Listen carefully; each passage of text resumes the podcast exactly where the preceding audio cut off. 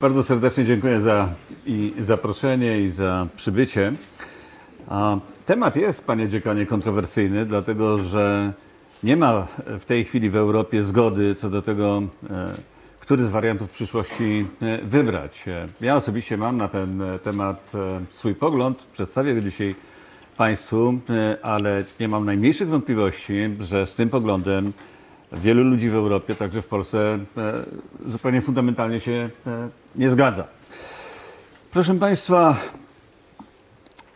bardzo często e, pozwalam sobie na taką osobistą refleksję, na takie wspomnienie, w związku z tym, że rzeczywiście byłem bardzo blisko związany w imieniu naszego kraju z projektem europejskim, naszym przystępowaniem do e, Unii Europejskiej, na taką refleksję e, porównującą e, pewien nastrój, klimat polityczny, ale także e, emocje panujące w wielu krajach Europy, w Europie szerzej dzisiaj, z tym, co miało miejsce lat e, temu 14, kiedy w 2004 roku e, dochodziło do największego w historii rozszerzenia Wspólnoty Europejskiej, Unii Europejskiej e, o 10 państw, z których 8 to były kraje położone po wschodniej stronie żelaznej kurtyny w całym okresie e, powojennym. E, Nie tylko w krajach przystępujących, nie tylko w Polsce, ale w pewnie wszystkich krajach Europy panował wtedy nastrój satysfakcji, zadowolenia z tego, że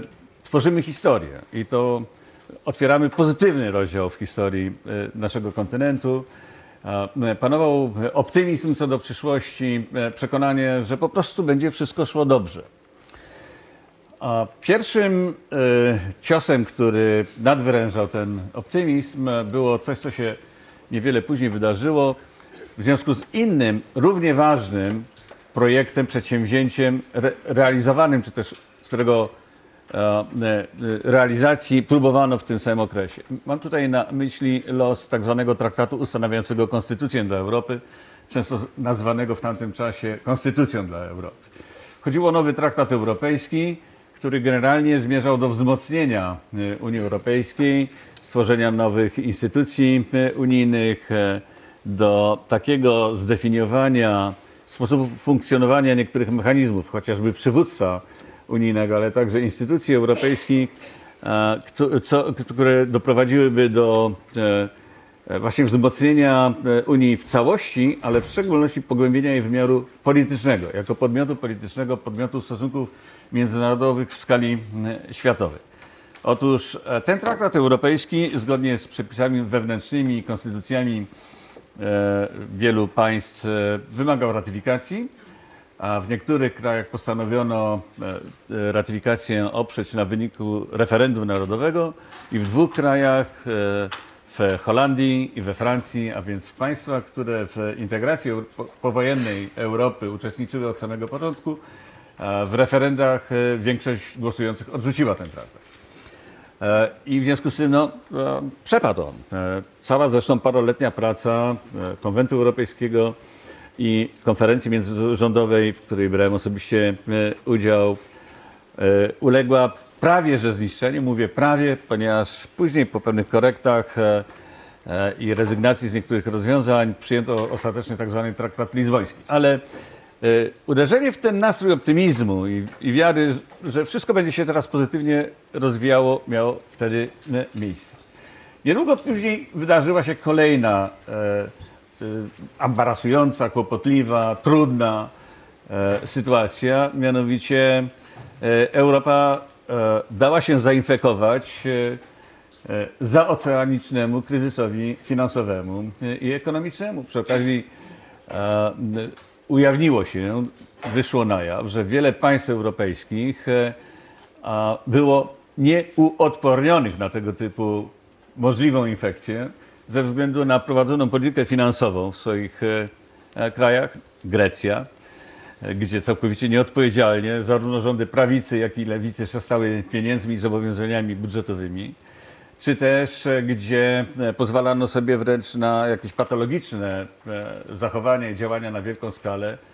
Mam na myśli choćby Cypr, który odgrywał, i to było tajemnicą Poliszczynela, rolę wielkiej pralni pieniędzy pochodzących z albo dwuznacznych, albo całkowicie ciemnych źródeł zwłaszcza ze wschodniego sąsiedztwa. Okazało się, że te zjawiska stały się w pewnym momencie tylko fragmentem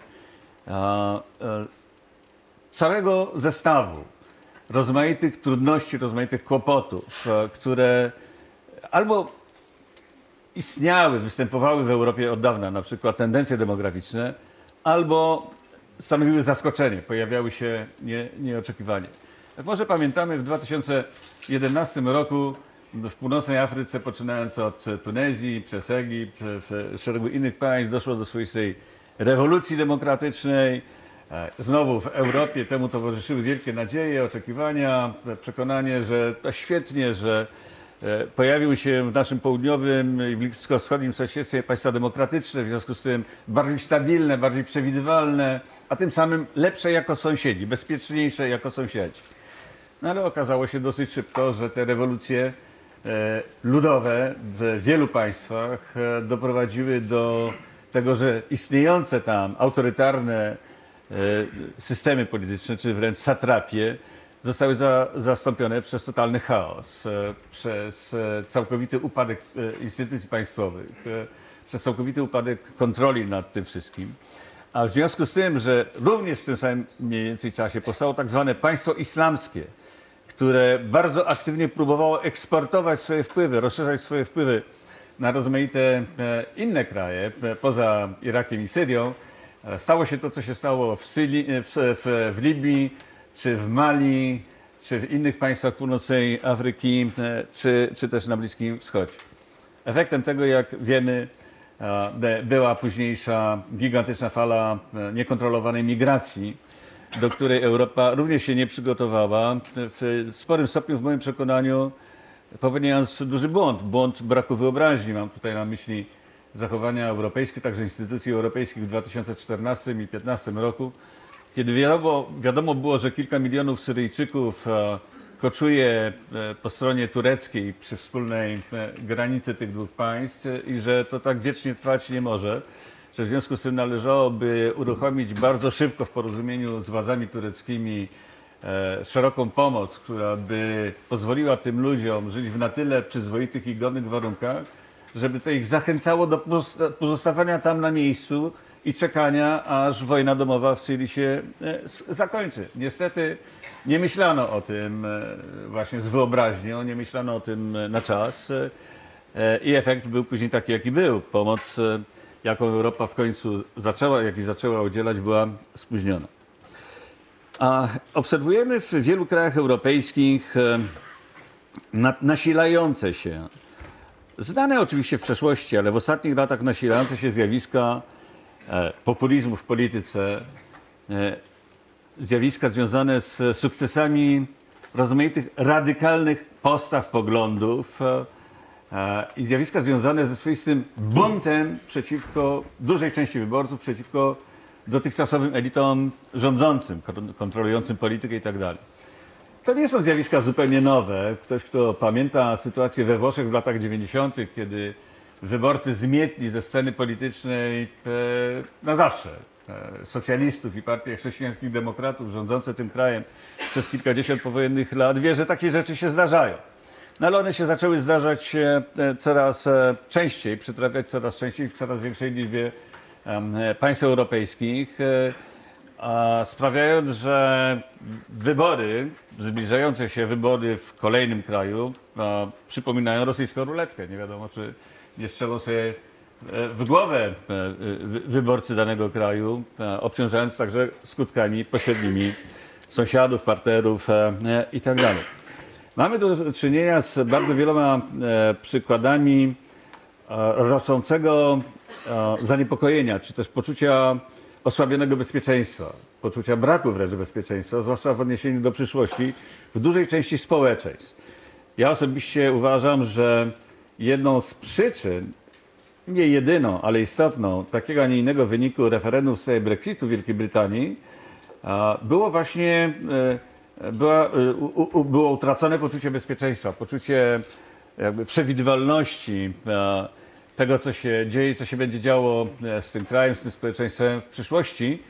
i naiwna, nostalgiczna chęć powrotu do znanej przeszłości e, Wielkiej, Wielkiej Brytanii, e, kiedy e, były powody do satysfakcji e, i tak dalej.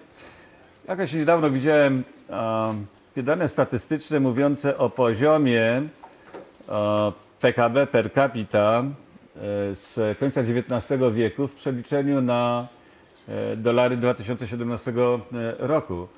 E, To jest 130 powiedzmy lat temu. PKB per capita Wielkiej Brytanii był od dwóch do czterech razy wyższy od odpowiedniego we wszystkich pozostałych państwach europejskich.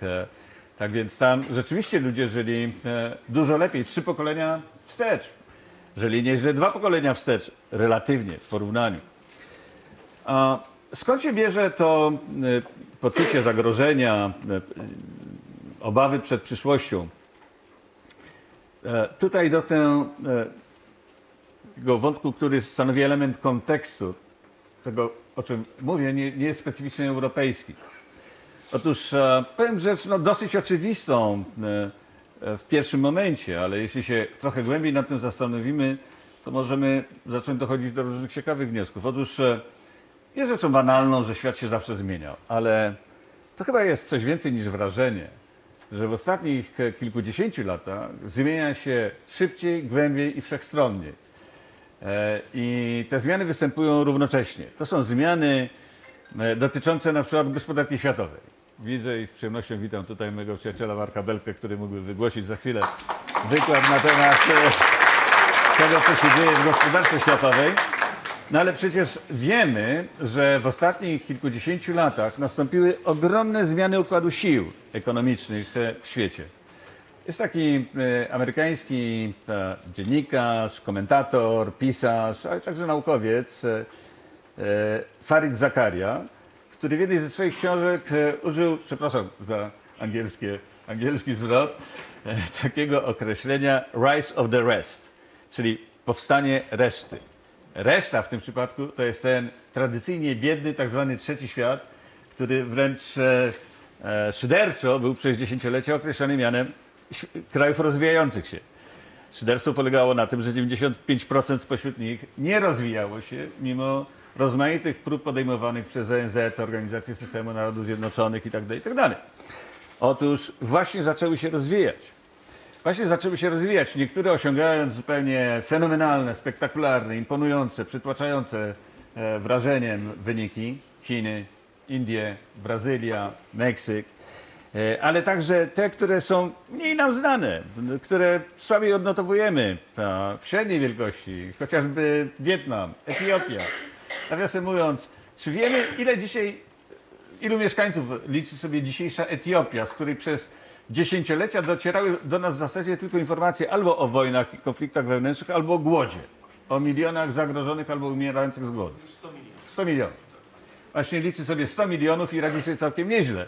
Jeden z kontraktów zawartych przez e, firmę e, Ursus e, przewiduje dostarczenie do Etiopii 10 tysięcy ciągników rolniczych. Jeden kontrakt z jednym krajem. W Polsce sprzedaje się chyba około 6 tysięcy ciągników e, e, rolniczych, więc rocznie. Więc e, kilkadziesiąt państw tradycyjnie biednych raptem zaczęło bardzo dobrze ra- radzić sobie gospodarczo. Jest rzeczą ciekawą samo w sobie, dlaczego tak się stało.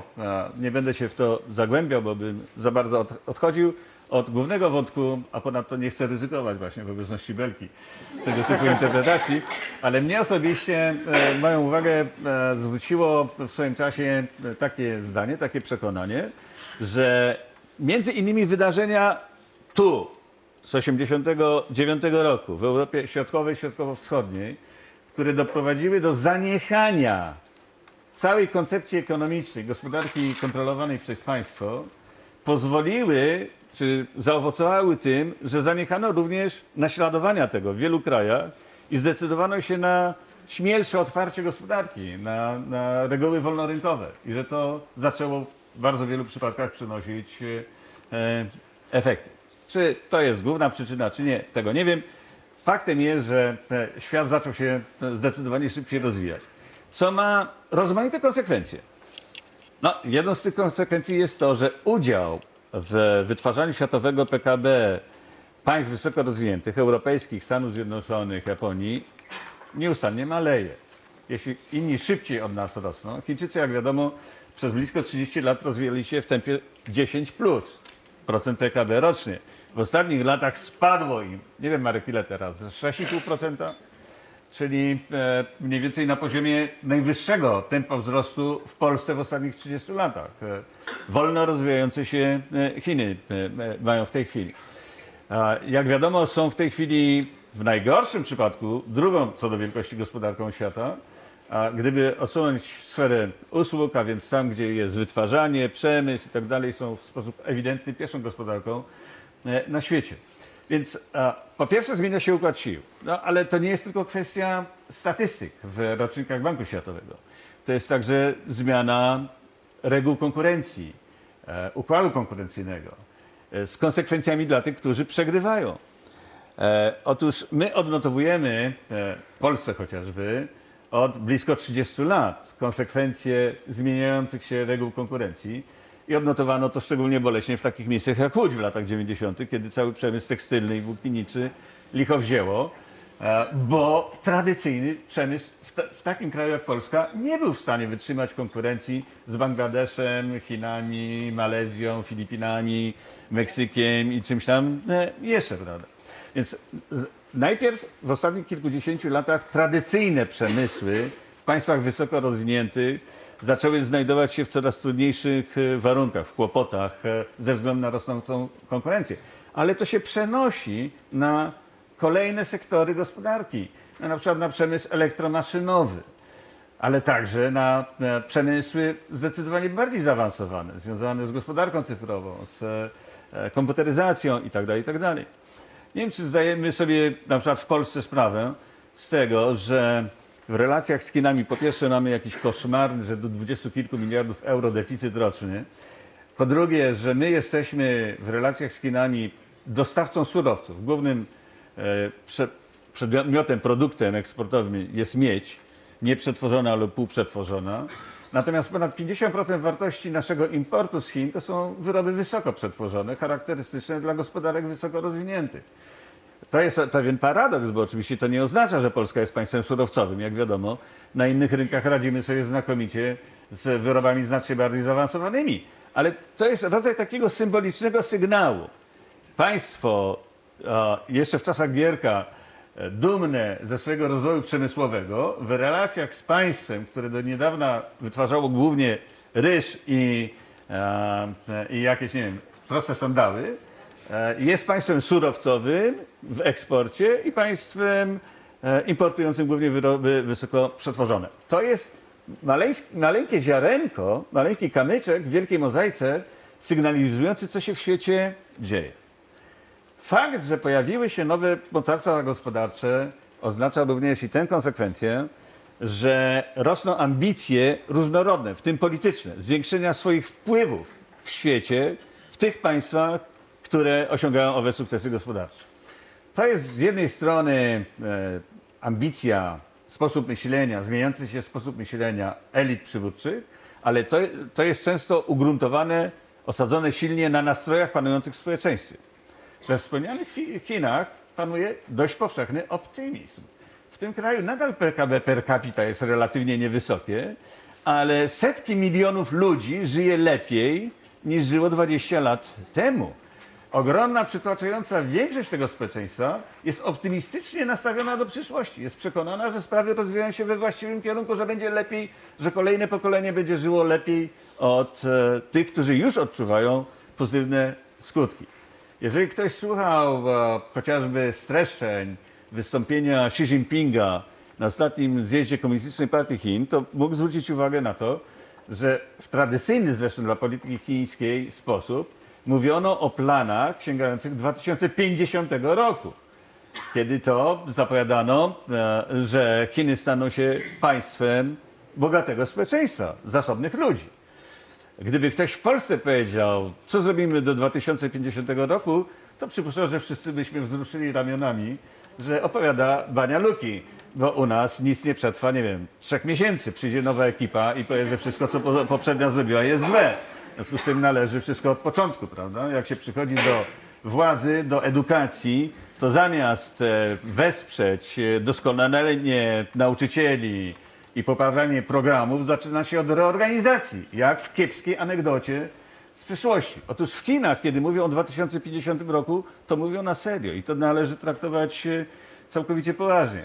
Takie wspomnienie, kiedy zaczynałem swoją działalność polityczną, był może rok 90 czy 91, zostałem zaproszony przez ówczesnego ambasadora Chin w Polsce. E, I w trakcie tej rozmowy, ja, ja tę rozmowę w dużej części pamiętam do dnia dzisiejszego, 27-28 lat e, temu miała miejsce. On mówił o planach dla Chin i nie tylko ekonomicznych, ale także politycznych w perspektywie 30 lat, mniej więcej. I ja wtedy myślałem, że ten człowiek fantazjuje. Tak nie daje się zaplanować.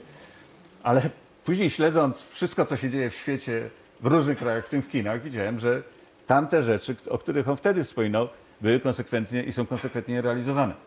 Otóż rosną ambicje, a, społeczeństwa oczekują więcej, a, często zaczynają odczuwać dumę, po prostu dumę.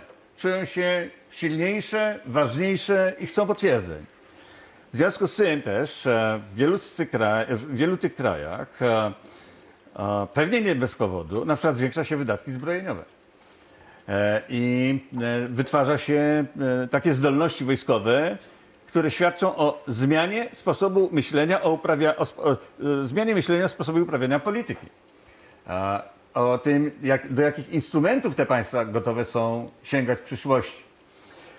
A to wszystko oznacza, że świat współczesny staje się światem większych wyzwań dla tych, którzy dotychczas temu światu przewodzili. A przewodził tak zwany wysoko rozwinięty świat zachodni. Europa, Stany Zjednoczone. Stany Zjednoczone. Kiedy w grudniu 1991 roku padł Związek Radziecki, wydawało się, że epoka dominacji jednego supermocarstwa będzie bardzo długa. Mówiono wręcz o tym, że XXI wiek może być wiekiem, stuleciem Ameryki w stosunkach międzynarodowych. E, Pamiętam, że w czasie jednej z jego e, wizyt w Waszyngtonie, myślę tutaj o prezydencie Kwaśniewskim, towarzyszyłem mu. On, e, występując w Amerykańskiej Akademii Obrony Narodowej, mówił do tych setek amerykańskich wysokich, wysokich rangą oficerów, generałów, że potrzebne jest światu przywództwo amerykańskie. My tak myślimy, natomiast, że niedopuszczalna jest hegemonia amerykańska i że oni sami powinni to zrozumieć. Mówił to w czasach, kiedy w Waszyngtonie dominowali tak zwani neokonserwatyści, przekonani o tym, że Stany Zjednoczone osiągnęły możliwość, zdolność do rozwiązywania wszystkich swoich problemów samodzielnie, czasami dobierając sobie partnerów jak narzędzia z jakiejś tam skrzynki. E, Do czego to prowadziło, do czego prowadził ten sposób myślenia? E, e, No wiemy, wiemy w e, wielu e, przypadkach e, związanych z polityką i aktywnością międzynarodową Stanów Zjednoczonych. Proszę Państwa, ta epoka jest już oczywiście passé. Minęło ćwierć wieku i z tego punktu widzenia, także układu geopolitycznego, świat zmienił się całkowicie. Od paru lat trwały wśród politologów, wśród rozmaitych komentatorów spory co do tego, czy już jesteśmy światem wielobiegunowym, czy dopiero zmierzamy ku takiemu modelowi. W moim przekonaniu, oczywiście już jesteśmy światem wielobiegunowym, tyle że ciągle jeszcze w tym świecie poszukuje się granic swoich wpływów. Czyli to jest e, nie jakby scementowana mozaika ułożona na nowo. To jest e, sytuacja dosyć płynna, gdzie metodą prób i błędów, a, a, zwłaszcza nowi, liczący się uczestnicy gry międzynarodowej, gry światowej, próbują sprawdzić, na co sobie mogą pozwolić, gdzie mogą sięgnąć, dokąd mogą pójść. Co to oznacza? To oznacza podwyższone ryzyko konfliktów na stykach. Tam, gdzie stare z nowym e, próbuje się. I e, w związku z tym, z tego punktu widzenia, e, świat jest mniej stabilny, mniej przewidywalny i obiektywnie można mówić o tym, że stwarza większe zagrożenie, w tym dla tych, którzy się do tej pory czuli bezpiecznie, bo byli silni, bo, bo dominowali. ale mam na myśli również całą masę innych zmian, które e, przenikają nasze życie. Chociażby zmian technologicznych. No proszę Państwa, pomyślmy przez sekundę, jak inaczej żyjemy każdego dnia, w jak inny sposób, skąd czerpiemy informacje, jak się komunikujemy, e, e, jak załatwiamy sprawy, e, co kupujemy, jakimi przedmiotami, gadżetami jesteśmy otoczeni czy się otaczamy. Kiedy sobie uzmysłowimy, prawda, że jak kupimy dowolny produkt ze stu artykułów gospodarstwa domowego, to często stoimy, stajemy wobec niego zakłopotani, jak to obsłużyć, bo często temu towarzyszy instrukcja obsługi, która ma 350 albo 500 stron, e, przez którą nigdy nie przebrniemy. A, troszeczkę sobie a, dowcipkuję, ale to jest jednak prawda. Świat się bardzo z tego punktu widzenia zmienił, inaczej funkcjonuje, ale jednocześnie jest tak, że część społeczeństw, w tym właśnie społeczeństw w krajach wysoko rozwiniętych, odczuwa z tego powodu dyskomfort bo nie potrafi się dostatecznie łatwo i szybko do tego dostosować. No niestety dotyczy to między innymi starszego pokolenia.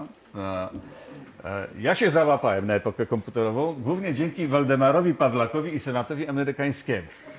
Otóż w 1989 roku, jak wiecie, był wybrany tak zwany Sejm kontraktowy i w lecie 1989 do Warszawy przyjechała delegacja Senatu Stanów Zjednoczonych, wtedy pod przewodnictwem senatora Edwarda Kennedy'ego, zobaczyć, co się w tej Polsce dzieje, bo były jakieś fantastyczne, ciekawe rzeczy.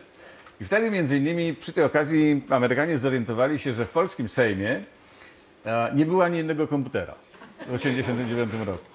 No więc powiedzieli, że nam w takim razie pomogą.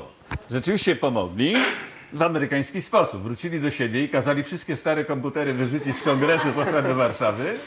E, no a sami sobie pewnie kupili coś lepszego. W każdym razie do nas dotarły setki komputerów IBM, ja to pamiętam. To były komputery z twardym dyskiem o pojemności 20, 20 megabajtów. Dzisiaj jak na smartfon ściągamy dowolne oprogramowanie, ma często 300-400 megabajtów e, pojemności. Było, było 20 megabajtów i prawie nikt nie umiał tego obsługiwać. Każdy poseł, który chciał, mógł dostać komputer do swojego pokoju hotelowego. Prawie nikt się nie zgłaszał, ale ja miałem za sąsiada takiego nikomu nieznanego młodego faceta z ZSL-u, PSL-u, nazywał się Waldemar Pawla. I on mi powiedział, bo oczywiście byliśmy na ty, bo to się szybko tam przychodzi i mówicie po imieniu, mówi, słuchaj, może się zgłosimy po komputer. Ja mówię, no to idziesz, to tam zgłoś także mnie. I nam przyniesiono te komputery.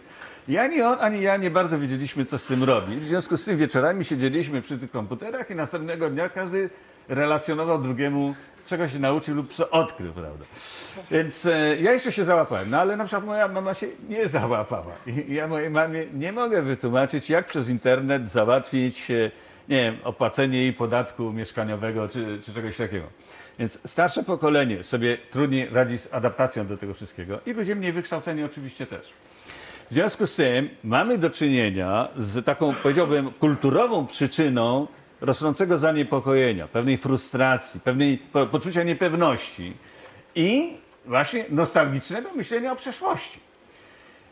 To wszystko, nie będę tego wątku rozwijał, ale tych zmian kulturowych, obyczajowych i tak tak dalej, mógłbym jeszcze wymienić bardzo wiele, sprawia, że pojawia się swoisty popyt polityczny na rynku politycznym na rozwiązanie tych kłopotów, na jakieś recepty na to poczucie niestabilności, niepewności.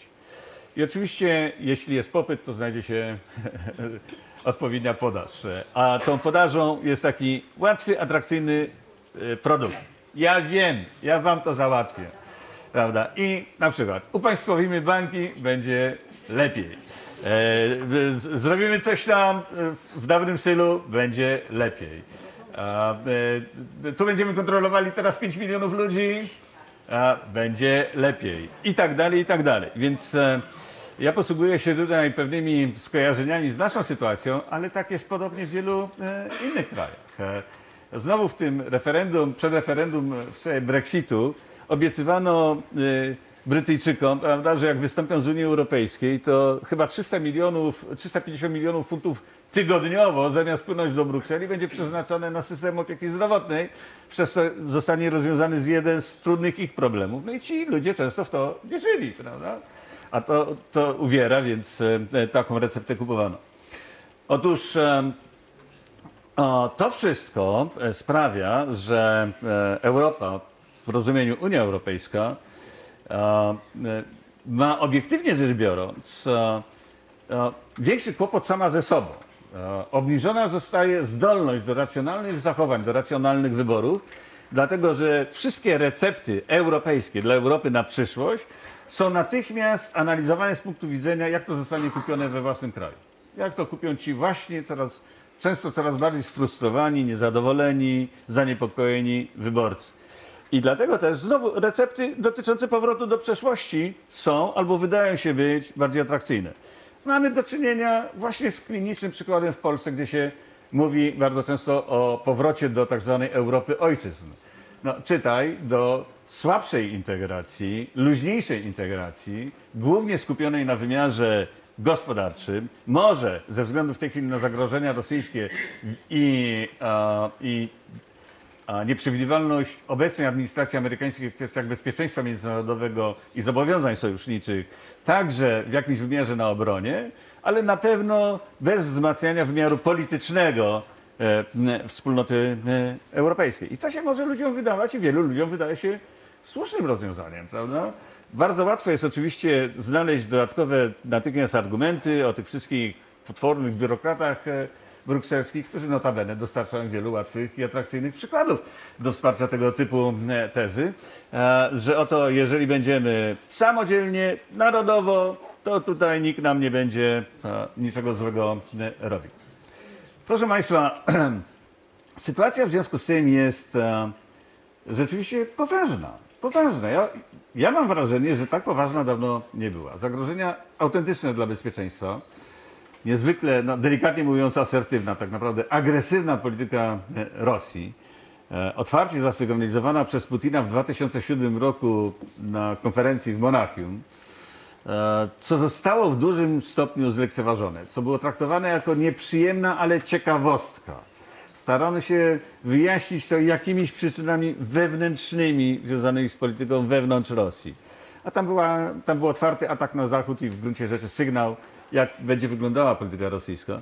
W 2008 roku, po tym jak absolutnie nieodpowiedzialny przywódca e, Gruzji, pan Saakaszwili, e, spróbował, próbował skorzystać z okazji, jaką była inauguracja Igrzysk Olimpijskich w Pekinie i kazał ostrzelać e, Tsinghali, stolicę Osetii Południowej, takiej zbuntowanej, separatystycznej części Gruzji, na co Rosjanie odpowiedzieli i parę dni później już byli w Gruzji.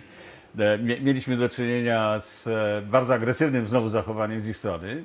Wojnę w moim przekonaniu wywołał Saakaszwili, ale e, Rosjanie odpowiedzieli nieproporcjonalnie, właśnie pokazując swoją siłę i próbując jak daleko mogą się posunąć bez konkretnej reakcji świata zewnętrznego. Reakcja miała charakter głównie werbalny. No aż po e, 2013-2014 rok, Krym, Ukraina, wszystko to, co się e, e, dzieje. Więc a, e, zagrożenia dla bezpieczeństwa, niestabilność wewnętrzna. No proszę zobaczyć, co się dzieje u naszego zachodniego sąsiada.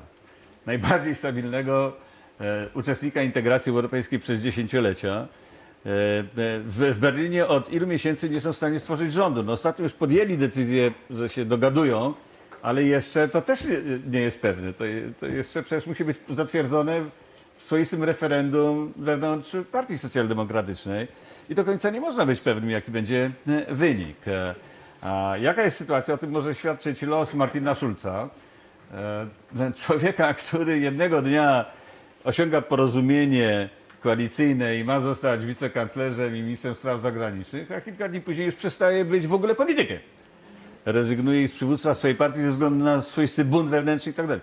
Mamy do czynienia z niestabilnością polityczną tego kraju. A jest, niestety dosyć prawdopodobne, że nawet jak się porozumieją i jak stworzą rząd, no w końcu pewnie jednak tak się stanie, to e, będą lawirowali, będą próbowali e, e, jakby jedna partia ograć drugą, ze względu na to, że mają słabe wyniki. SPD osiągnęła najgorszy wynik w powojennym okresie, a CDU-CSU również e, miała gorszy wynik niż e, po- poprzednio. I w związku z tym, że wzajemnie sądzą o sobie, o tym partnerze, z którym koniecznie muszą zrobić rząd, że to właśnie poprzednia koalicja skutkowała takim odwróceniem się wyborców, mogą próbować wzajemnie się ogrywać i to może się skończyć e, przyspieszonymi wyborami w, w Niemczech. W takiej sytuacji, w takiej perspektywie, jakiego rodzaju politykę i zobowiązania to państwo kwestiach długoterminowych, perspektywicznych, na przykład europejskich, może podejmować, e, może brać na siebie? Z, z, przyjmując taki wariant optymistyczny, e, no, że jednak tam się sytuacja uspokoi, że się porozumieją z Francją, ten tradycyjny europejski e, duet, tandem zapewne zaproponuje całej Unii Europejskiej, a, a ostatecznie Unii Monetarnej, a więc strefie euro, określone zmiany, które będą wzmacniały także instytucje europejskie i wzmacniały integrację europejską, a w szerszym wymiarze całej Unii, być może w niektórych obszarach, właśnie, zwłaszcza polityki bezpieczeństwa i obrony, e, coś się uda e, osiągnąć. Ale wątpię, żeby e, zdołano e, dokonać e, jakichś bardzo istotnych zmian politycznych i instytucjonalnych w skali e, całej Unii obejmującej wszystkie państwa członkowskie, a więc nie tylko e, e, strefę e, U- Unię Monetarną. Ja jestem osobiście przekonany, e, że należy jakby pogodzić się, przyjąć do wiadomości to, że e, w Unii Europejskiej może nasilać się zjawisko już w tej chwili znane, mianowicie e, integracji w węższych kręgach.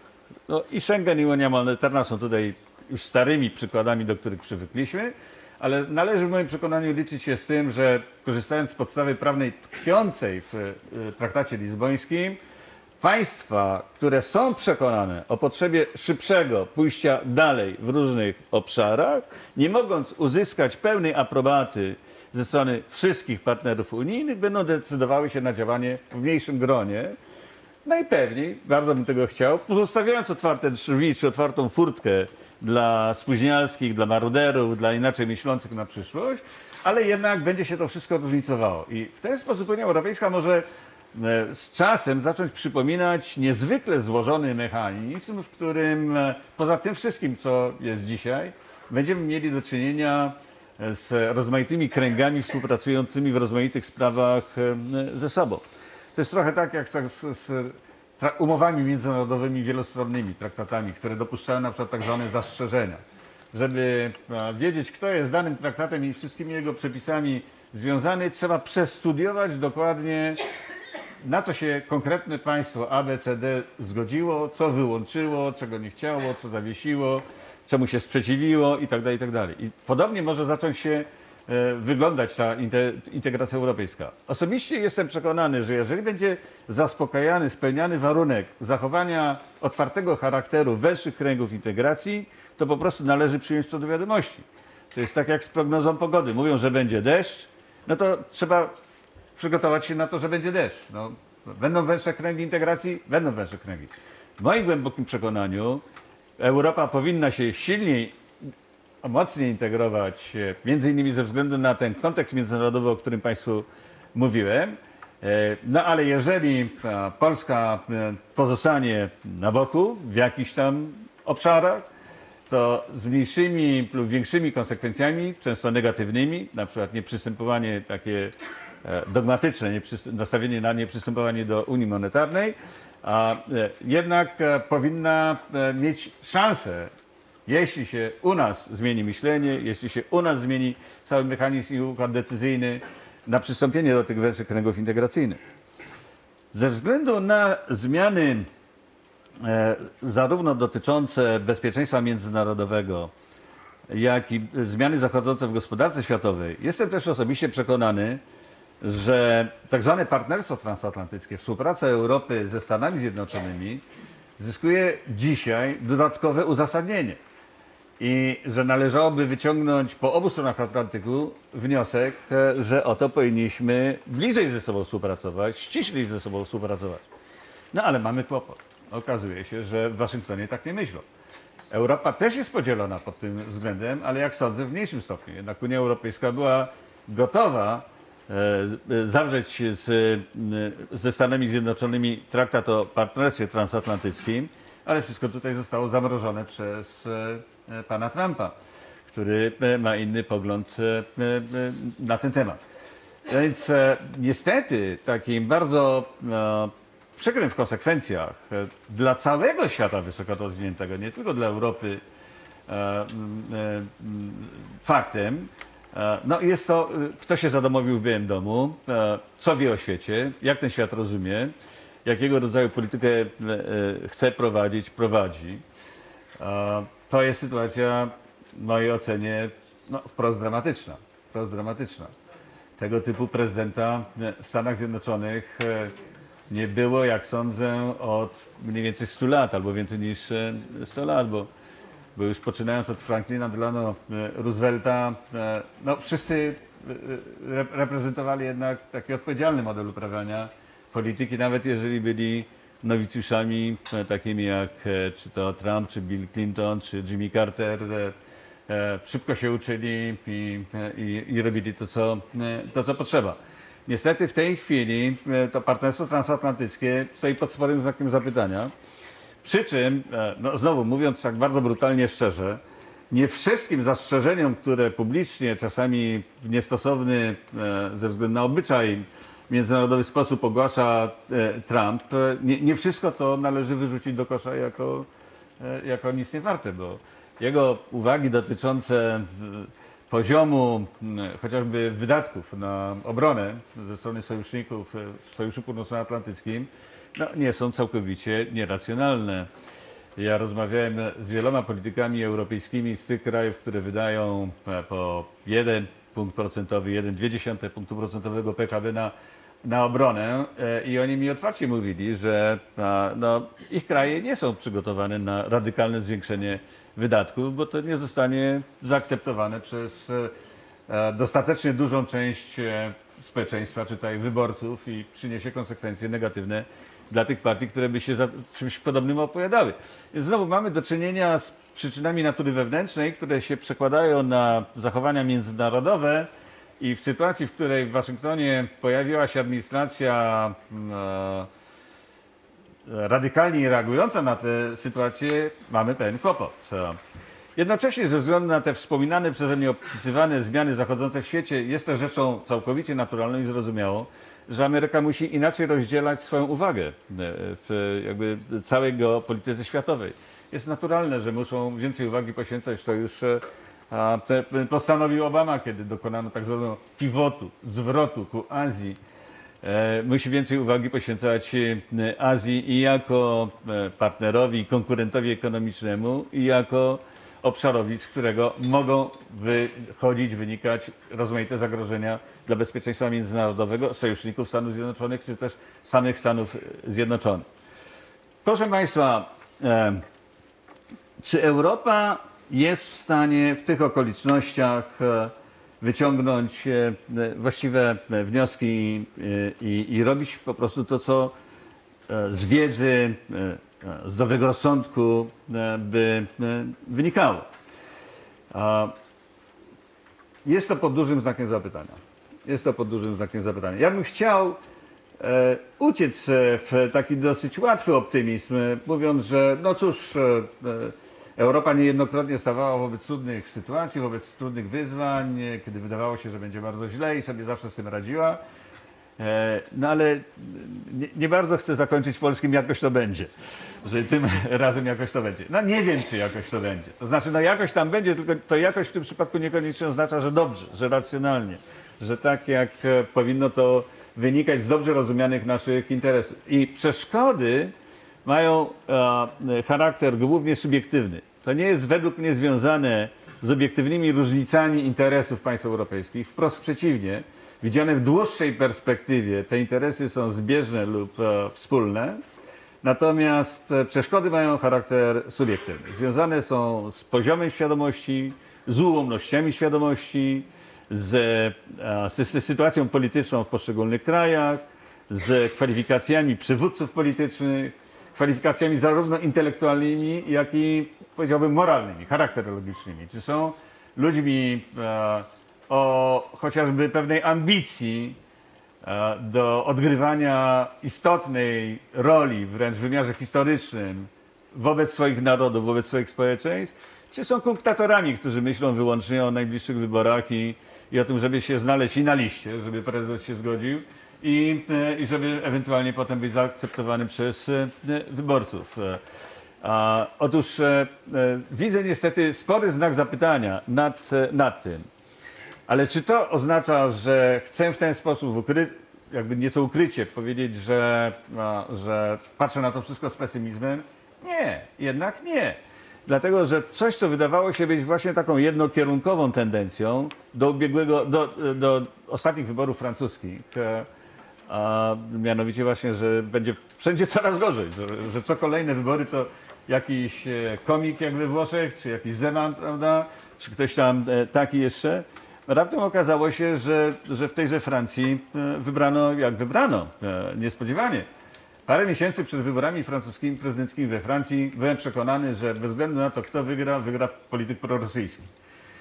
Bo tak było. I główny kandydat prawicy, pan Fillon, i pani Le Pen, to byli w różny sposób a, a, politycy bardzo blisko związani z Rosją. Ja brałem kiedyś udział w dużej konferencji e, w Rosji Międzynarodowej, tak zwanego Klubu Wałdajskiego i e, z całą wierchuszką e, polityków rosyjskich, łącznie z Putinem. Tam było zaproszonych e, wielu ludzi ze, ze świata, głównie ekspertów, ale także trochę byłych polityków, byłych premierów europejskich i, i ja pamiętam jak e, na przykład e, ja, były premier Włoch Prodi, e, były premier Finlandii, e, były minister spraw zagranicznych Włoch, ktoś tam jeszcze.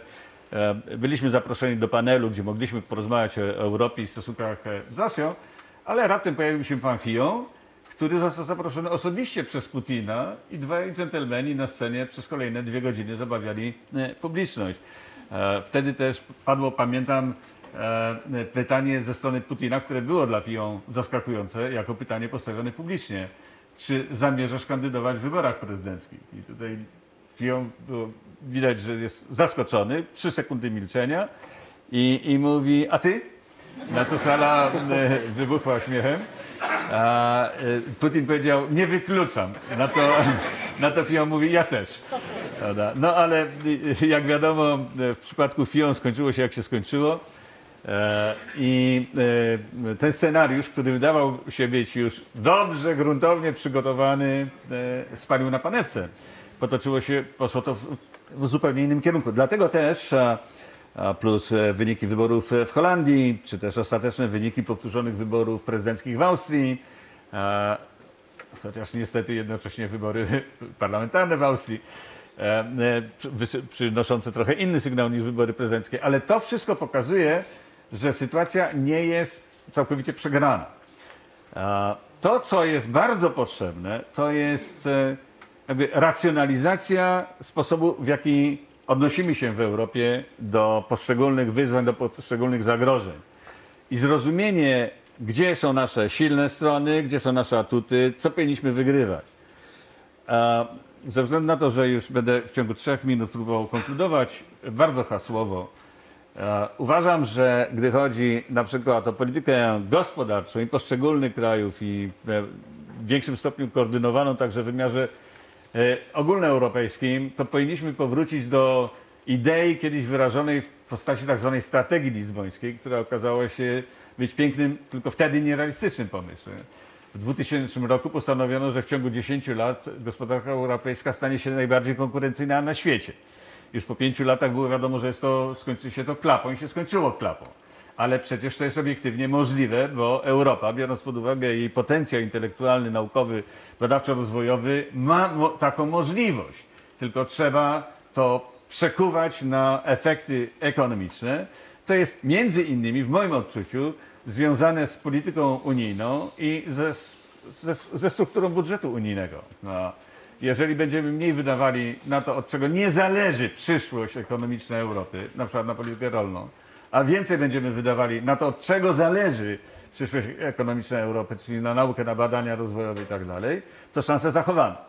E, Kiedy myślimy o sprawach bezpieczeństwa, to również w sposób bardzo konkretny powinniśmy się zastanowić, jak się dogadać między sobą, żeby zwiększyć zdolności obronne Europy, chociaż zawsze powinna nam towarzyszyć świadomość, że Europa sama bez Stanów Zjednoczonych nie jest w stanie obronić się, gdyby doszło do konfrontacji z naszym wschodnim sąsiadem. Gdy chodzi o kwestie związane z migracją, z imigracją, z tą presją, powinniśmy mieć świadomość e, tego, że może być dużo gorzej niż do tej pory, jeśli będziemy pamiętali, jakie są tendencje demograficzne w Europie i w otoczeniu Europy. W Afryce, w Afryce Północnej, w świecie arabskim, w Azji. Tempo wzrostu e, ludności, liczby ludności, liczby mieszkańców e, regionów sąsiednich, poza Rosją, gdzie, która się stopniowo wyludnia, jest gigantyczne. To jest znowu e, coś, co jest bardzo pozytywne, bo świadczy o wzroście zamożności, eliminacji pewnych, pewnych przejawów nędzy, skrajnych przejawów nędzy, chociażby w postaci głodu. To jest troszeczkę powszechniejszy dostęp do E, osiągnięć medycznych, do lekarstw itd., e, itd. Tak mniejsza umieralność niemowląt. E, jeszcze kilkanaście lat temu w Nigerii umieralność niemowląt była na poziomie, proszę Państwa, zupełnie nieprawdopodobnym. 600 na 1000 żywych urodzeń. No w tej chwili jest na poziomie kilkudziesięciu. W Polsce chyba w tej chwili jest około 3, 4, 5. W najbardziej zaawansowanych krajach jest poniżej dwóch przypadków na tysiąc żywych urodzeń. No ale wydłużenie życia ludzi, mniejsza śmiertelność niemowląt powodują, że te społeczeństwa e, e, rosną gwałtownie, gdy chodzi o, o liczbę. Jeżeli Europa nie dogada się między sobą i z tymi krajami w jakiś sposób a, także sprzyjać ich rozwojowi, w tym także w obszarach gospodarczych absorbujących jak najwięcej lokalnej siły roboczej, na przykład właśnie w rolnictwie, to musimy się liczyć z tym, że liczba zainteresowanych tym, żeby się dostać do Europy, postrzeganej przez wielu z nich jako raj na ziemi, będzie rosła i presja będzie rosła. I nikt metodami siłowymi tego nie powstrzyma. A jednocześnie trzeba sobie zdać sprawę z tego, że imigracja jest Europie oczywiście niezbędna, nie potrzebna, niezbędna. Ze względu na to, że my się tak starzejemy jako społeczeństwo w ogromnej większości, że nie będziemy w stanie rozwiązywać swoich obciążeń jakby finansowych, budżetowych itd., tak itd., tak jeżeli nie wspomogą nas w tym imigranci. To nie jako robotnicy sezonowi, tylko ludzie przyjeżdżający tutaj i wrastający w nasze społeczeństwo. W związku z tym, e, jeżeli dzisiaj dla niektórych modelem e, myślenia, rozumowania jest to, co powiedział niedawno Viktor Orban ze dwa dni temu w takim wystąpieniu, kiedy mówił, że absolutnie nie, żadnych imigrantów, e, nie będziemy tutaj stwarzali żadnych zagrożeń dla naszej tożsamości chrześcijańskiej, narodowej itd., tak itd., tak to to jest oczywiście znowu dobre na najbliższe wybory, po to, żeby być może zyskać e, ponownie większość konstytucyjną, e, ale absolutnie absurdalne z punktu widzenia obiektywnych potrzeb ekonomicznych, społecznych e, Europy. Do tego jest potrzebna rozsądna polityka imigracyjna. Proszę Państwa, jest taki e, naukowiec e, e, w John Hopkins University w Waszyngtonie, Dan Hamilton, który parę lat temu opublikował książkę pod tytułem Europa 2020, czyli Europa 2020. Według mnie jedna z najciekawszych, jedno z najciekawszych opracowań na temat tego, co powinno się dziać w Europie, jak powinno się budować przyszłość Europy lepsze to amerykańskiego politologa niż e, e, w większości e, z tego, co się w Europie ukazuje. I on tam między innymi porównywał imigrację legalną do Stanów Zjednoczonych i do Europy. Okazuje się, że w przypadku imigracji do imigrantów trafiających do Stanów Zjednoczonych legalnie, ponad 90% przywozi ze sobą wykształcenie. Przywożą w swojej głowie majątek i ten majątek uruchamiają dla swojego zysku, ale przy okazji. No.